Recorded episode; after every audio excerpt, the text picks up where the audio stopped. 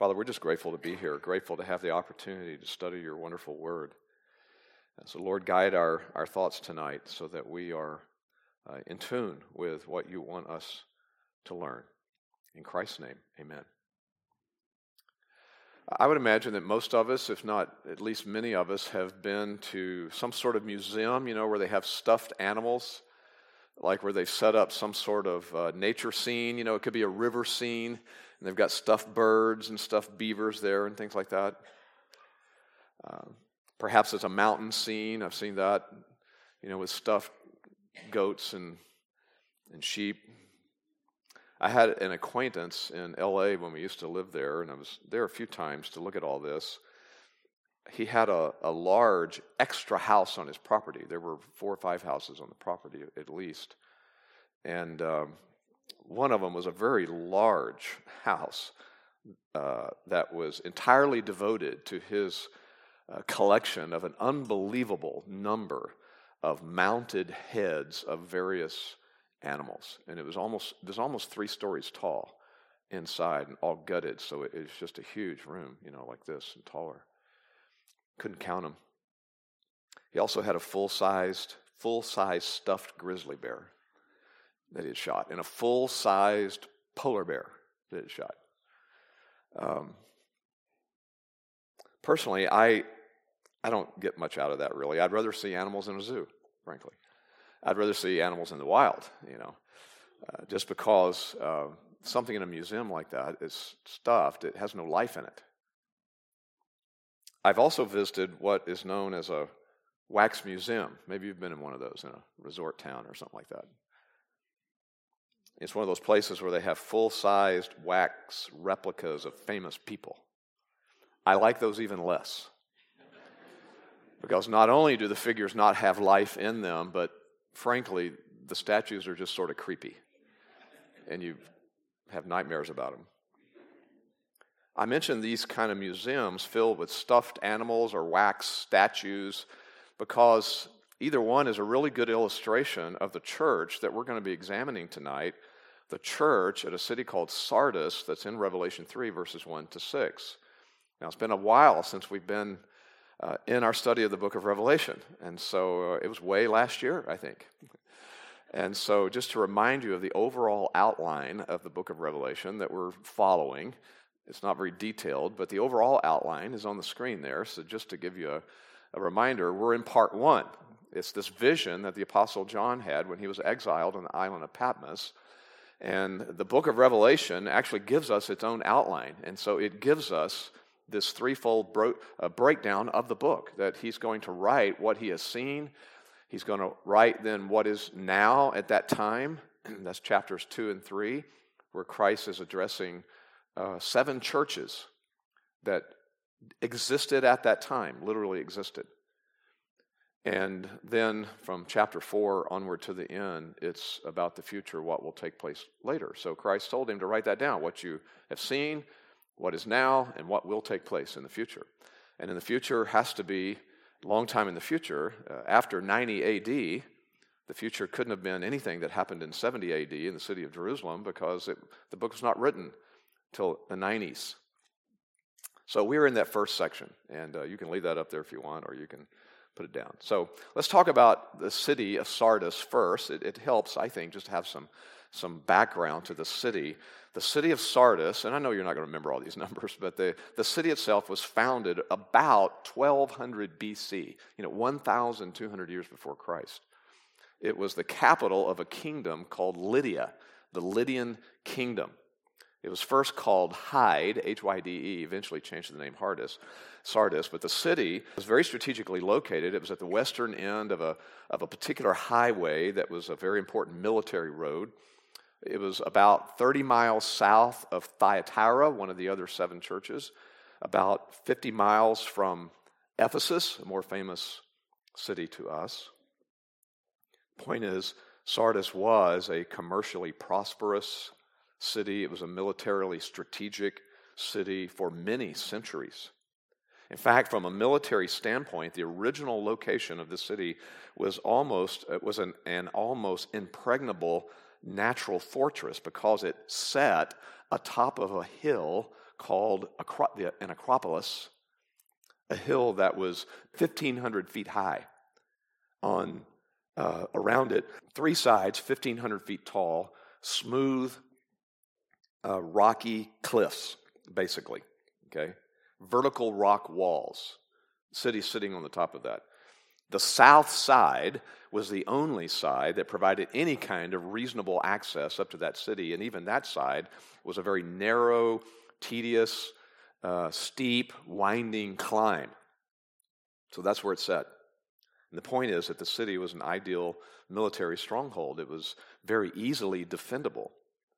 The negative, though, was that the city really couldn't grow. Okay, it's stuck in that size up there, and the city did grow. So eventually, a new city was built around the base of that, that big rock, that hill, and all the people moved down there. They kept the Acropolis uh, just as a place to go to when they were attacked. Another feature of the city of Sardis was this impressive necropolis, uh, not Acropolis, but necropolis. It was a cemetery uh, that sat on a hill, and, but they called it the Cemetery of a Thousand Hills because there were hundreds of burial mounds on that hill, away from the main hill, that you could actually see sticking up in the skyline, uh, skyline seven miles away from Sardis. From a religious standpoint, it was known through the centuries for its temple that they built to its patron deity, its patron god. They called uh, Cybele, C Y B E L E, I think. Uh, you're more familiar with it by its other name, this god, false god, Artemis. That's what it was known as in other cultures. In the surrounding area around that Acropolis and other areas, there were many, many pagan religions. There was also, interesting, a large community of Jews that lived in the city. Now, commercially, it was known for its wool industry. A great wool industry flourished there. In fact, it's said to be the first city ever to perfect the art of how to dye wool. When this empire, Lydian Empire, was in its prime, uh, its kings, various kings along the way, became very wealthy because there was a lot of gold in the area. So just keep that in mind. It's a wealthy city, it's an impregnable city. A victory over it is practically impossible. But, even though that's true, this is very interesting, there were two times in its history, 350 years apart, so two times in its history, that Sardis was captured.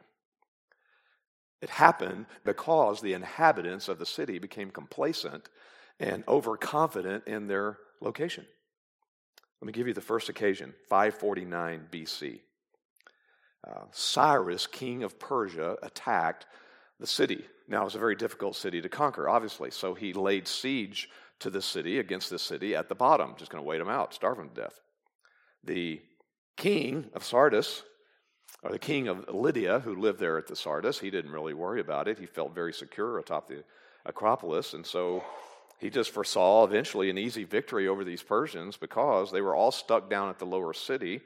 They were very easy prey for the Lydian army if the army wanted to shoot at them or anything. However, one of the Persian soldiers up there on top, uh, at the bottom, excuse me, one of the Persian soldiers observed a soldier of Sardis at the top descending this winding path that was really hard to negotiate if you didn't know something about it, descending this winding path to go get his helmet that fell off. They saw that, unknown, unknown to this soldier. In fact, unknown to him, they followed him secretly back up. They knew how to get there. And um, the overconfidence of the Sard- Sardinians, the Sardians is what they were called, uh, Sardians, um, because of that overconfidence, they pretty much left that access unguarded. They just didn't think anybody could find it. The Sardian king, who went to sleep very secure, woke the next morning to find that the Persians had captured the whole city. So that was in 5, what did I say, 549 BC. It happened a second time, 350 years later, in 195 BC. This time, it was Antiochus the Great.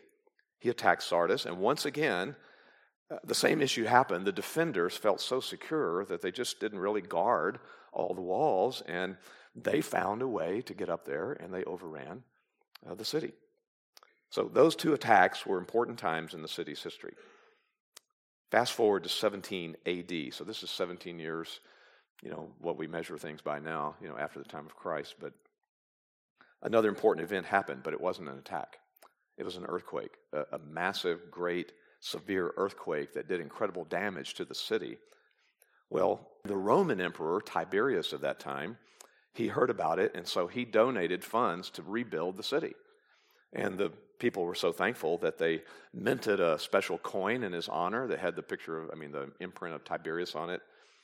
And they even built a, a temple in his honor. The Romans sort of eventually just took control. But as when the time came that they really were involved and, and taking over control of Sardis, the greatness of this city was all in the past. And that's very important. It, was living on its past fame, you could say. In fact, the Acropolis that was reserved for a place to run to if they did get attacked, uh, it stopped even functioning at all. And it was just viewed as a historical relic. I guess the tourists came to see it or something. Without that, over time, it just had nothing to commend itself. And so, literally, over time, people began to abandon the city, and it, there came a point in history that was just no longer inhabited. There is a modern city today that occupies the site of ancient Sardis, and I've never heard of it, but it's called Sart. You can look it up on Wikipedia. Sart, S A R T. In summary, when this book was written, Revelation, the city of Sardis still existed. It was somewhat prosperous, but it was in the process of decaying. It was a city decaying whose glory days were all in the past. So keep that in mind about the city. Let's talk about the church. Christ is telling John to write to the church there. The start of the church at Sardis is not one mentioned in the New Testament. We don't really know when it was founded. Perhaps it was in the uh, 50s AD because uh, a lot of evangelism and church planting went out from Ephesus during Paul's three year ministry in Ephesus. It could have been founded there, and like I said, Ephesus was only about 50 miles away anyway. But the history of the church paralleled that of the city. And that's an important concept. The city and the church had once been strong, but both had lost their vitality. Similar, city, church. But when it comes to the church, when you, when you start reading this message to this church that had, was also in decay, you don't find the mention of persecution from outsiders. Nothing's mentioned about all the pressure from the pagan religions, though they were there. They probably had some influence. Nothing is said about the Jewish community that was there, that that was the problem. Nothing is said in the message about false teachers. None of the other problems mentioned in the other seven messages is mentioned. And yet, this church had reached a point where it was declared dead spiritually dead. Evidently, many of the church members over time had simply grown careless and indifferent to spiritual things, and therefore they were easily tempted by just the culture they were in, the sinful living of the culture. That church then gradually began to decay and decline over years. It became what, what most of the scholars of, uh, who study this section of Revelation would say, it's actually the worst of the seven churches. It became the worst one. Yet, we'll see that the church was well thought of by other people, maybe even other churches in other areas. They thought it was fine, just not by Jesus. Maybe we can call this church the complacent church. We could call it the deceived church. We could definitely call it the dead church. So keep all that in mind. We're going to divide this message into six sections tonight as we move through it. You know, all these churches, they follow a similar pattern, the messages. So you could, you could almost use, use some version of the same outline every time. But here are the six sections. Section number one the description of the speaker. Okay, the description of the speaker. Verse one To the angel of the church in Sardis, write, He who has the seven spirits of God and the seven stars says this. That little verb has is actually important. It is a, it's implying in this verse authority, it's implying control. So Christ is revealing himself and describing himself to them, uh, to John. Tell the church this this is the one who controls, he says, the seven spirits of God.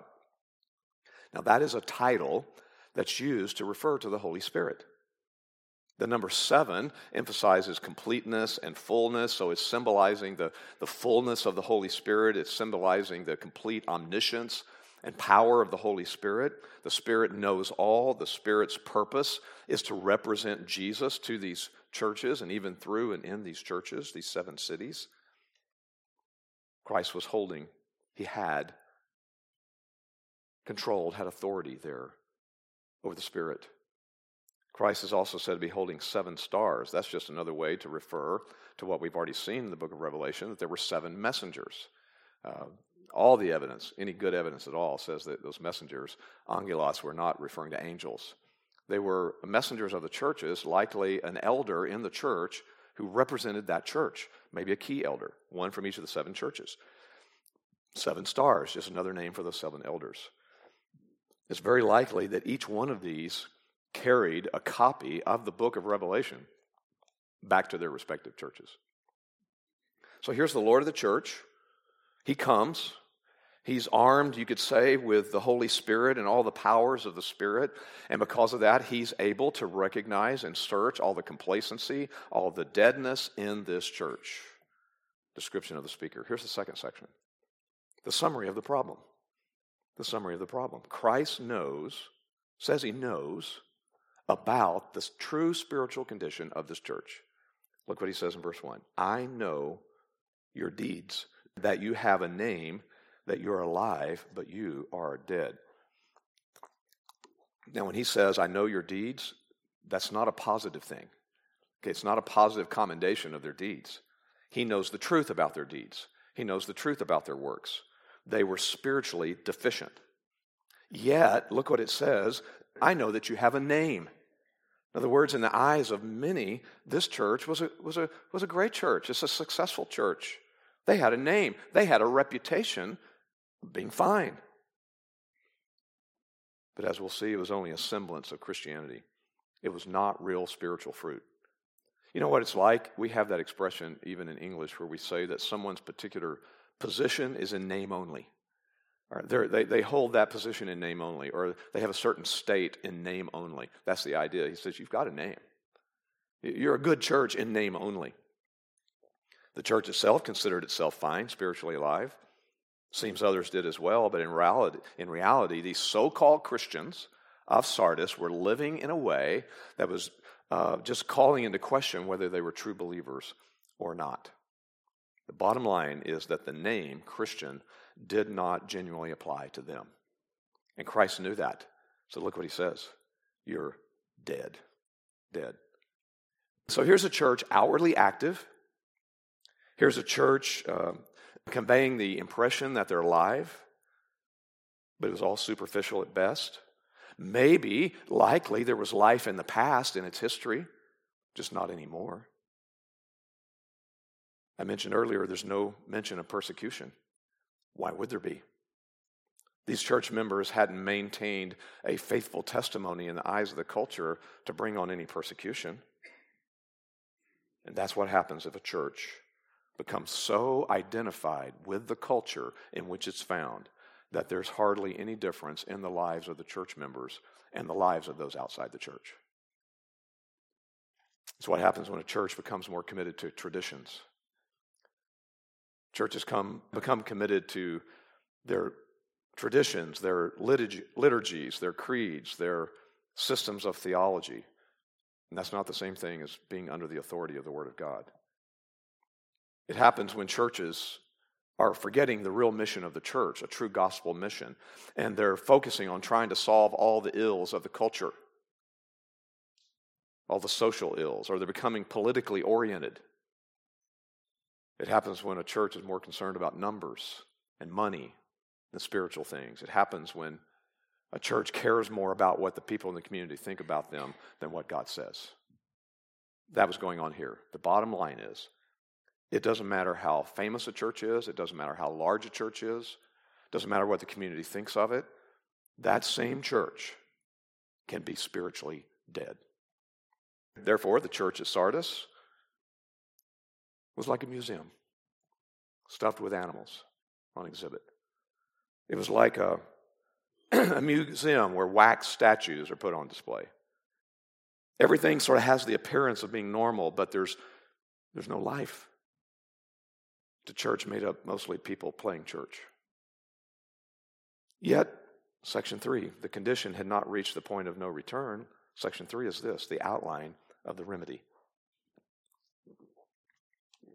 So we've seen the description of the speaker, the summary of the problem, the outline of the remedy. Christ now speaks directly to the few, few who were faithful in this church. And he does that so that any spiritual lethargy all around in the church didn't impact them, and so that potentially the church could change. Now, he presents the remedy two different ways here. There's the general remedy first and the specific remedy. So that's the way we'll look at it. Here's the general remedy, verse 2. Here's his prescription. It started with an attitude, a certain attitude of watchfulness. Wake up, strengthen the things that remain, which are about to die. That term wake up is in a tense that expresses continuous action. So he's telling them be watchful as an ongoing habit. Don't stop watching. You could paraphrase it wake up and keep on being awake and alert and watch.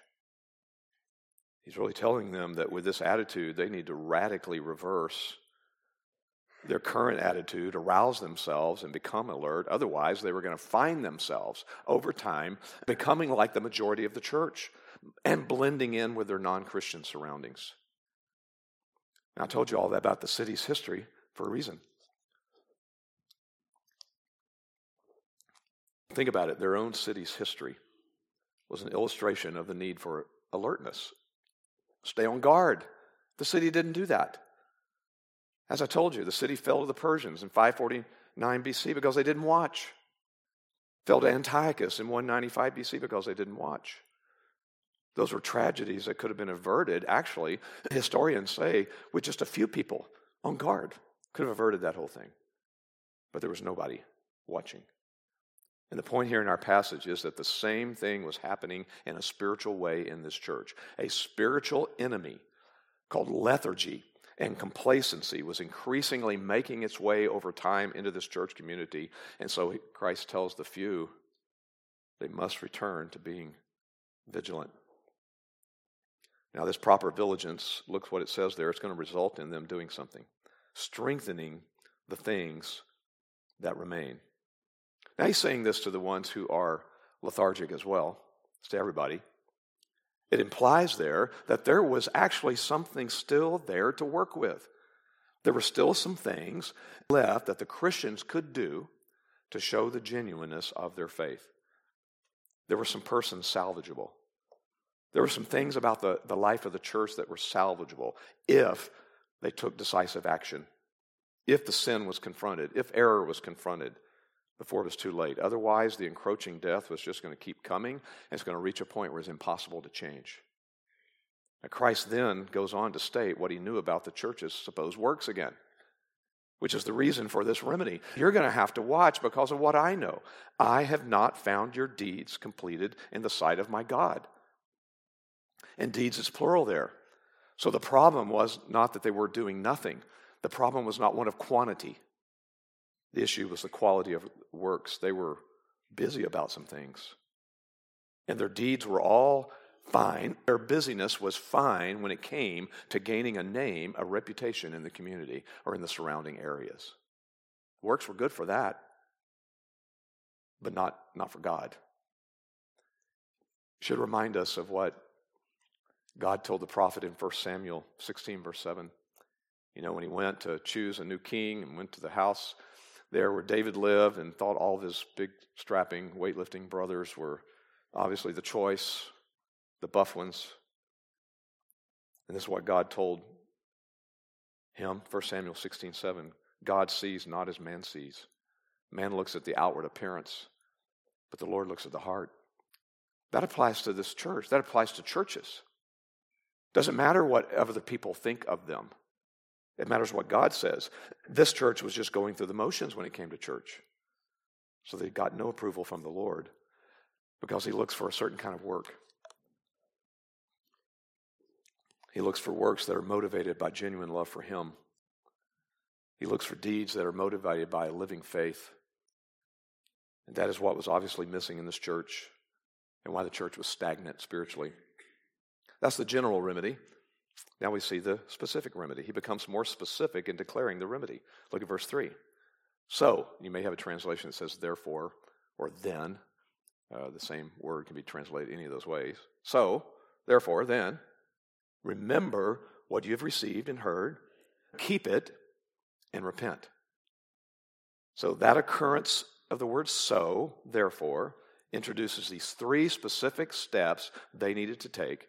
This was the solution for the dying conditions in the church. Remember, keep, and repent. So let's look at them. Here's the first one remember. It's present tense, it's a command. That means they were to make sure they were not forgetting the rich spiritual heritage they once had back at the beginning. You know how many churches are like that in the history of Christianity? That started for the right reasons in a good way and over time starts decaying. He says if you keep it in mind, it can be a powerful motivating force in your restoration. So Christ reminds them that they had first, at the first, they had received and heard something. They had received something solid. They had heard something solid. It was the teaching of the apostles, it was the teaching of the prophets. The gospel had come to them. And just so you'll know, keep, it, keep in mind when this was written in the 90s, these people had received and heard a lot. All the rest of the New Testament was completed. Paul's letters were in circulation. They had received that, they had heard that.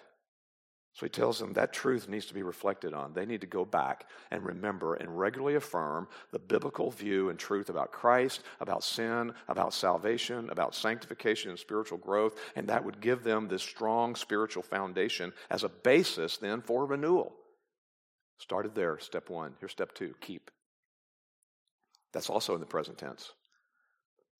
Keep and keep on keeping. With that term, he's telling them that remembering is not enough. Remembering what they knew that was right is not enough. They had to obey the truth that they knew. As one writer put it, orthodox theology, which the church started with, apart from obedient lives, does not bring about renewal. It's not enough. Remember it, but keep it. And the third step is also necessary. It's captured in the command to repent. Repent. We've taught on that word before. The New Testament word itself is a word that is a combination word. It means the mind and, and to uh, change. And so, really, repentance ends up being this sense of remorse and sorrow that leads to a change of thinking, a decisive change of thinking, which then produces a change in behavior. That's repentance a sense of remorse over what is wrong and sorrow, godly sorrow, and a total change of perspective that leads to a change in behavior. So Christ tells them with that sense of sorrow, they needed to confess what they had allowed to happen in this church. They need to turn away from the spiritual lethargy that, that they, had, they had allowed to just continue on in the church. I couldn't help but think about this. It's true in your life and my life, and certainly as a pastor, I know it's been true of many just how wonderful repentance is. Did you know repentance is one of the most wonderful things in the world? Because when we repent, we change. And the opposite is true. No change in lifestyle for the better can ever occur without repentance. So there's the outline for the remedy, and he presents it two ways in a general way and a specific way. This leads to section four the necessity of a warning the necessity of a warning. Verse 3 continues Therefore, if you do not wake up, I will come like a thief, and you will know you will not know at what hour I will come to you. Now, if that sounds like a threat, it's because it is. It is a threat. And Jesus issued it this strong warning because he knew by the language that's said here, this is what's so sad. He knew, the, warm, the one armed with the Holy Spirit, he knew the remedy would not be accepted by the majority of the church. They weren't going to do it. Most of the church members would not remember, keep, and repent. Most would not turn back at this point. And that failure to wake up evidenced something. It evidenced that the reality was that most of them in this church were unredeemed. They were not saved. They were Christians in name only. And that state exposed them to a possible coming, he says, of the Lord when he was going to punish them for their sin. Now, notice he says this judgment was going to come suddenly, it was going to come by surprise, which is the point of the analogy to a thief, right? I mean, we don't have it on our calendars. You know, I, think the thief is coming, you know, February 3rd, maybe it's 7, between 7 and 8. Thieves don't work, thieves don't work that way. In Scripture, what you find over and over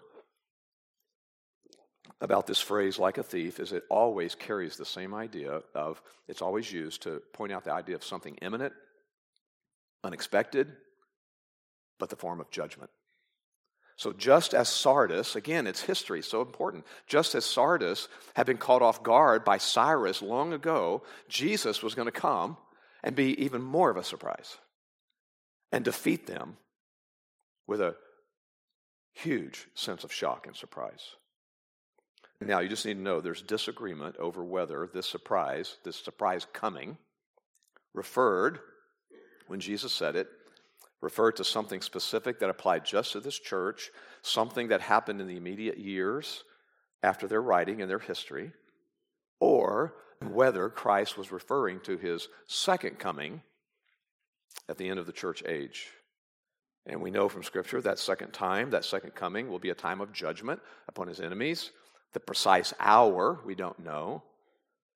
Just so you'll know, good scholars disagree on which one Christ meant. But I'll tell you where I am on it. It is true that the concept itself as, of coming as a thief is elsewhere used to refer to Christ's second advent, his second coming. I'll give you a few examples. One is Matthew 24, starting verse 42. So listen to this Matthew 24, 42.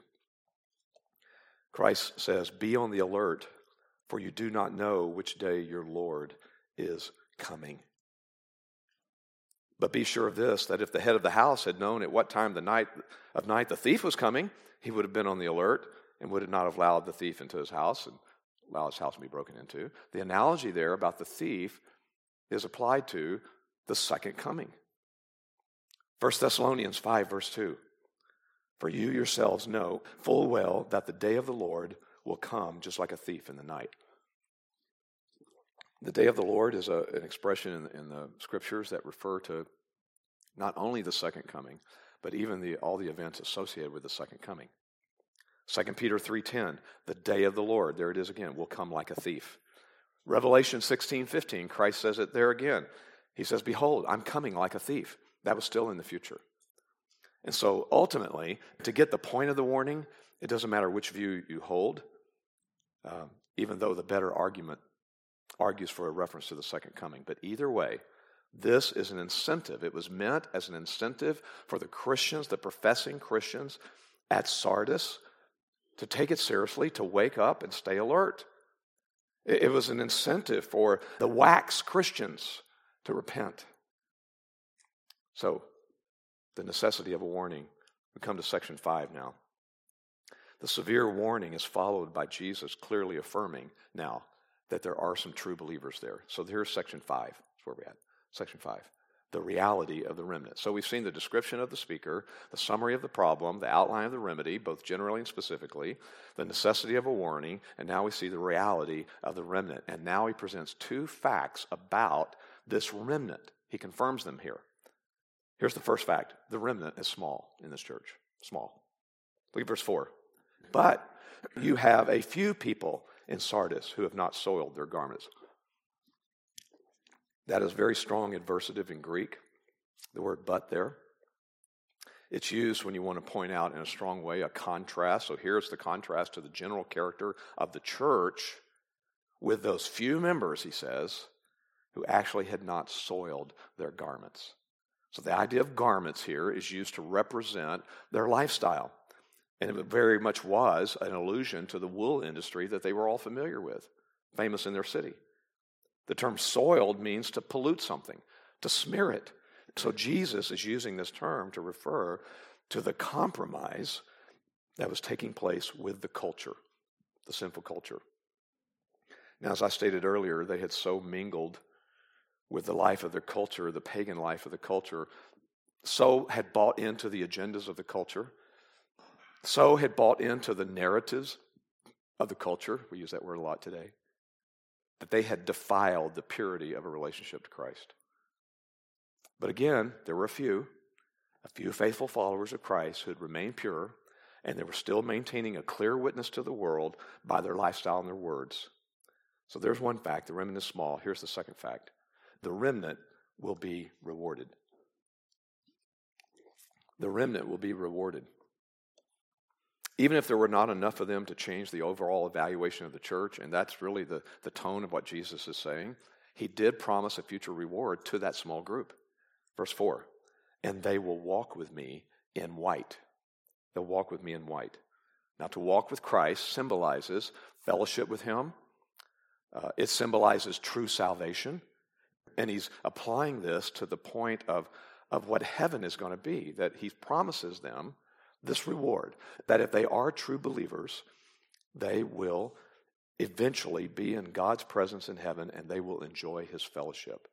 To be with him in white was a way of symbolically saying this Here you've been faithful. You did not soil your, your garments. You sought to stay faithful to your testimony in this culture, but you weren't perfect. Okay, even the best we do is not perfect. No matter our level of commitment, and separation from the culture. No matter our efforts to live pure lives, we know that our lives still have moments of sin and influence by this world around us. And he's promising them, I know that, but in heaven it's going to be different. In heaven, you will have no sin. Our feeble attempts to remain pure will be rewarded with, since it's evidence of true salvation, it will be rewarded someday with complete purity. Complete purity. It's a big fancy way of saying the reward is someday we're going to be like him. We're going to be like Christ.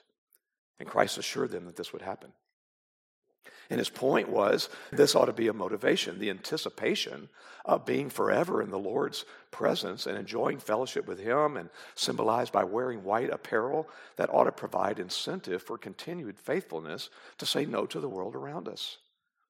Not only for the few in Sardis, who were standing against the tide of apathy and the culture and everything. This is meant for us today. It ought to be an anticipation to us to say, I'm going to stay alert. I'm going to stay watchful. I'm going to stay separated from this world around me. I'm not going to buy into their narratives and their agenda. I'm going to base what I believe on Scripture. That ought to be incentive for us. Look what else he says. He says, For they are worthy. Of course, we know theologically it's a dangerous thing to say, you know, when you're theologically trained. They are worthy. What did Christ mean by that? Well, he did not mean that their worthiness was because of their own merit. Just like our worthiness is not based upon our own merit, any worthiness that Christians have is imputed to them, credited to them. If a person is in Christ, that person is counted worthy because of Christ's own worthiness, not because of our own. And to be in Christ means that person has come to genuinely trust Him as the Lord and Savior of their life. They're in Christ. And that makes us worthy in a sense because we know Him, the one who is ultimately worthy. It's just another way for Jesus to acknowledge that the few faithful were the only ones in this church that were genuinely saved. The others were not, the vast majority. Well, then he added further and more specific information about the reward given to this faithful remnant. Look what he says in verse 5 He who overcomes will thus be clothed in white garments. Now, this statement about being clothed in white, it comes obviously on the heels of what was just said in verse 4 about walking with the Lord in white. So the idea of wearing white is obviously related here. So again, white represents purity, Christ likeness, a faithful, non compromising spirit. And that stands in contrast to the ones who stain their garments who compromise. It's just that Christ now calls the few faithful ones, he calls them something else overcomers. The overcomer is the same thing as saying they live their lives not giving in to the influence of the culture around them and the agendas of the culture. They live their lives not even giving in to the influence of the dead church members they were with. Of course, Christ was telling them if the others in the church would repent, they could be overcomers as well. Verse goes on to confirm that this future pure relationship to Christ is permanently guaranteed. He says in verse 5. I mean, here's what he said You're going to walk with me in white. You're going to be clothed in white garments, garments because you're the overcomers. Heaven proves that. You persevered in your faithfulness all the way to the end. And I will not erase his name from the book of life. Question is this What does he mean? Does this verb erase or wipe out does it speak of the erasure, the literal erasure of a name from a written page or something as something that can literally happen? Or was it Jesus' way of saying something that's just not even possible? Okay. Well, we do need to acknowledge something. There is a possible connection to a couple of Old Testament passages. We'll look at them briefly. Exodus 32, verse 32 and 33, and Psalm 69, verse 28. Here's Exodus 32, and I'll just read verse 33. Exodus 32, 33. The Lord said to Moses, Whoever has sinned against me, I will blot him out of my book. So, is that the same thing as what Christ is referring to here? And I believe the right answer to that is not exactly. They're saying something different. Our verse is not a threat, our verse is a promise. That makes the two verses different right there. Plus, the book in Exodus is not the book of life, okay? Described here in Revelation 3, nor what we're going to read in a moment in Revelation 13. It, it, was a book that referred to the book of the living. And so, what this was a, a, a threat of was to those who were physically alive, it was a threat not of eternal damnation, but of physical death. So that's Exodus 32. What about Psalm 69, verse 28? Here it says, the, the, the writer of the psalmist says, May they, referring to the rebellious people of the world, may they be blotted out of the book of life, and may they not be recorded with the righteous. It seems to say that the book of life has everybody's name written in it, and that those who are saved stay written, and the ones who are not saved are blotted out. But it's not exactly saying that in Psalm 69 you understand that Psalm 69 is an imprecatory type psalm. And what that means is the psalmist is recognizing the guilt of God's enemies, and he's saying that when they're enemies, they should not be saved. They should suffer eternal judgment. He's basically saying something like this there May they be like those whose names don't belong in this book. There are people whose names don't belong in this book. May you treat them like that. So here's the basic dilemma in, in interpreting what Christ says. Let's go back to Revelation 3. He just said, I will not blot, erase his name from the book of life. It can mean one of two things. He could mean, I've already said it, all people born are recorded in the book of life. It's the book of all the living. And the erasing happens only when a person dies in the state of never having trusted Christ as their Savior. So at that point, then their names are blotted out because they died without trusting Christ. Jesus would be making a promise, something like this, if that's what he meant. I promise to you, Sardians, if you trusted in me before you died, I promise you your name will not be blotted out like that. Or, he could be referring to the book of life, not as a list of the living, but a book that is about spiritual life. And the ones listed in the book from the very beginning are only the ones who will come to have spiritual life, who will come to trust Christ. That means it's a book of God's elect and those who become the saved only. If that's what he means, then why is he worded this way? He is making a positive guarantee by expressing something negatively just to make his point. If your name is in this book because you belong to me, I promise you, as I've always promised you, there's nothing that could happen that would make me erase your name from this book. Now, for me, the decision of which one to say Jesus meant is influenced by John's usage of this idea throughout the book of Revelation. Okay, so I think we need to look at that. The phrase, the book of life, is used other times I'm not going to read all of them, I'm just going to read maybe two or three, of believers whose spiritual destiny was determined because their names had already been written in the book of life before the foundation of the world. Listen to Revelation 13:8. You can look ahead. Revelation 13:8. All who dwell on the earth will worship him. And there you had to read the contest. He's talking about the beast that comes up out of the sea. Verse 1 of Revelation 13. Is in the end times. All who dwell on the earth will worship him, the beast.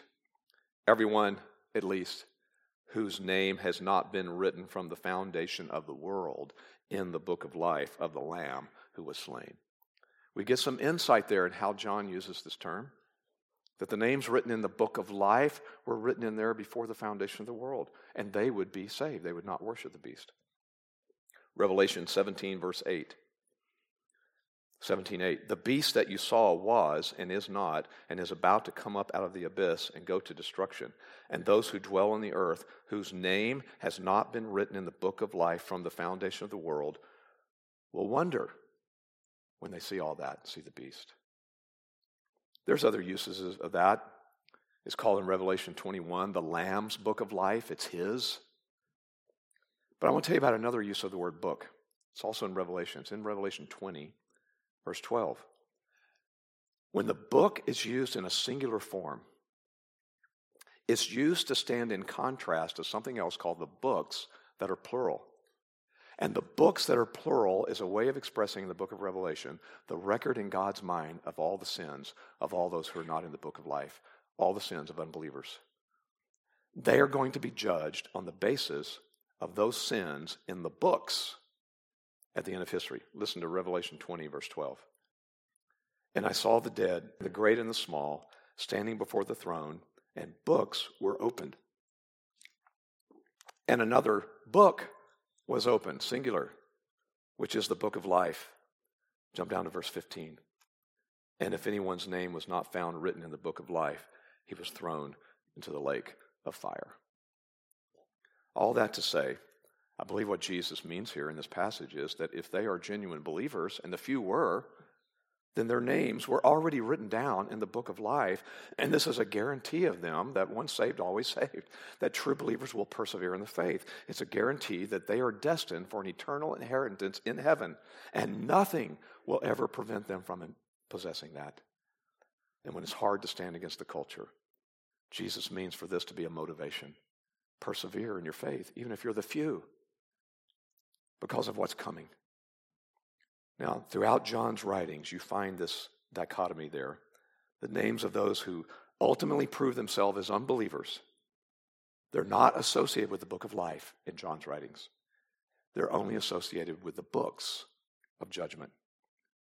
Their names are never mentioned, unbelievers, as having been written in the book of life.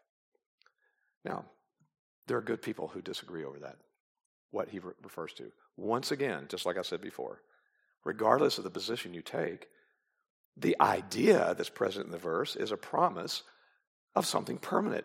It's still, you get that. Either view you hold. It's a promise of permanent, guaranteed deliverance rather than something else. Judgment. That much is clear. Your name is in the book of life, and nothing will erase that. The absence of a person's name in the book of life is still true, whichever view you hold means they'll be excluded from heaven and from the kingdom. They'll be cast in the lake of fire. This is the reality of the remnant. It's small, but they're going to be rewarded. And the final part of the promise is still in verse 5 And I will confess his name before my Father and before his angels. Now, it's hard to know exactly how that's going to play out. The idea may be that literally the Lord's going to read the names of the believers' names out of the book of life in recognition of their final salvation. But the bottom line is that those who confess Christ's name here on earth, Christ is going to confess their name before the Father.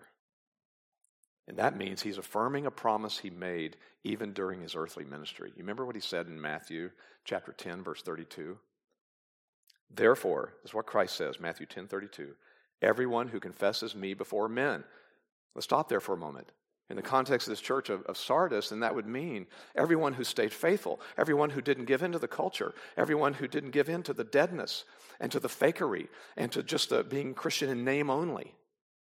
Everyone who, who chose to, to take it seriously and to be motivated by who Christ is and what he gives to us, that person has confessed me before men. Doesn't matter what the culture is doing. Doesn't matter what's happening at your work and your job and the consequences of it. The few, the remnant, the faithful confess Christ still. And he says in Matthew 10 32, then I will also confess him before my Father is in heaven. Why? Because perseverance and faithfulness go hand in hand with being true believers. There's just not a thing in Scripture about true believers falling away and becoming unsaved. That's a misinterpretation of some passages like in Hebrews and elsewhere. But notice he did say, I'll confess you before the angels as well, just so you'll know. He said that in Luke chapter 12, verse 8. And I say to you, everyone who confesses me before men, the Son of Man will confess him before the angels of God as well. So here he brings them both together. Those who are the faithful few, the remnant, have this promise. They claim the name. They're the ones who continue to not compromise their witness. They'll be confessed before the Father and angels. But those who are Christians in name only, they claim the name, but they continue to compromise their witness. They're going to be exposed as having no true Christian name on the final day of judgment.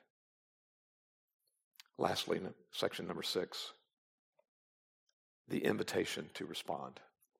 The invitation to respond. So, real quickly, all of them the description of the speaker, the summary of the problem, the outline of the remedy, given two ways, generally and specifically, the necessity of a warning, the reality of the remnant. They're small, but they'll be rewarded. Last section, the invitation to respond. And this is something we see it more than once. Verse 6 He who has an ear, let him hear what the Spirit is saying here to the churches. In, in the book of Revelation, this is Jesus' repeated method. He uses over and over of issuing to the believers an individual call for the hearers and the listeners, the readers, to respond. He's the only one, by the way, in Scripture that uses this invitation. And every time you find it, he uses it in occasions when he is speaking to people of their need for significant change. In this case, it's for the lethargic believers if they have started to become complacent and being influenced to wake up because God could use them to wake up before it's too late to save their church, even while they're taking comfort that their salvation is secure. But even more so, he's issuing this invitation to the pretenders, the ones in name only, to heed Christ's warning of, of impending judgment. Until Christ returns, it's not too late for dead churches to find spiritual renewal. It's not too late for people to repent. I just want you to notice one more thing about what he said there. Notice how he put the words, the word church in plural. He who has an ear, let him hear what the Spirit says. He didn't say to this church, he said to all these churches, all seven of them. That lets us know that even though some messages were specifically directed to particular churches, each church was to read what was said to the other churches and to benefit from it, the instruction, to profit from it. And we're to do the same thing. These were churches that actually existed. They weren't symbolic representations of each of different sections of church history. I, I learned that growing up, actually, that this was all, especially in a hyper dispensational sort of form, these all represented different eras of church history. You know, in the early years, it was the church of this, and then it was the church of Ephesus, and then it was the church of Thyatira, and then we, we moved into the history of the church of Sardis and so forth. No. All these churches were legitimately real, and they all represent what can go wrong in churches and Christians' lives all throughout church history. So sadly, this church that is given to us in this message that was articulated so long ago this church perfectly pictures the situations in many churches today, even in our own city. They're dead. They are Christian in name only. They may be busy, but if their deeds are known by Christ and they're not accepted by Him. You can look at them from a distance and think, well, they must be fine. Maybe look how large they are, look how famous they are, look how much money they have, something. Look how active they are and busy they are. Yet the spiritual darkness of cultural compromise can also be found, potentially. Do you know that's true of seminaries as well? So grateful for our seminary here and for solid seminaries because what you're finding about the deadness and the complacency of this church can happen in seminaries as well. It's happened in, in history where they had a good beginning and they changed over time. And there are seminaries like that all over our country that are spitting out graduates who come out already compromising with the thinking of the culture. This is for today. I really regret that I had to teach it with this kind of voice because the church needs to hear this challenge today to take the words of Christ seriously. Because what ultimately counts for us, this is for Twin City Bible Church, what ultimately counts is not what the community thinks of us. It's not what the world says about accepting us. It's about our relationship to Christ being genuine. Because Christ always knows the truth about us. And we want him to be pleased with us. Let's pray. Father, I trust that you will take these feeble efforts to deal with such an important passage in the book of Revelation to at least cause us. You've given, so, given us so many faithful people here. The, the remnant here is not just few. This is a church that not only has a rich history, this is a church that you have blessed beyond what we could think or ask for years now. And so we come with grateful hearts, knowing that there's nothing worthy about us in our own merit, but it's only because we've tried to stay true to you and to your word. So, Lord, I pray if nothing else, you would just help us to remember as a church to not become complacent, not to give in to the thinking of the culture, to stay on the path of what Scripture has given us of what a real church is and how they're to be and what they're to do when it comes to their mission in this world. And Lord, I pray that certainly in any group of people in any church, there can be pretenders in name only. So I do pray that you would open their hearts to genuinely believe and to say, I want to serve Christ as my Lord. In his name we pray. Amen.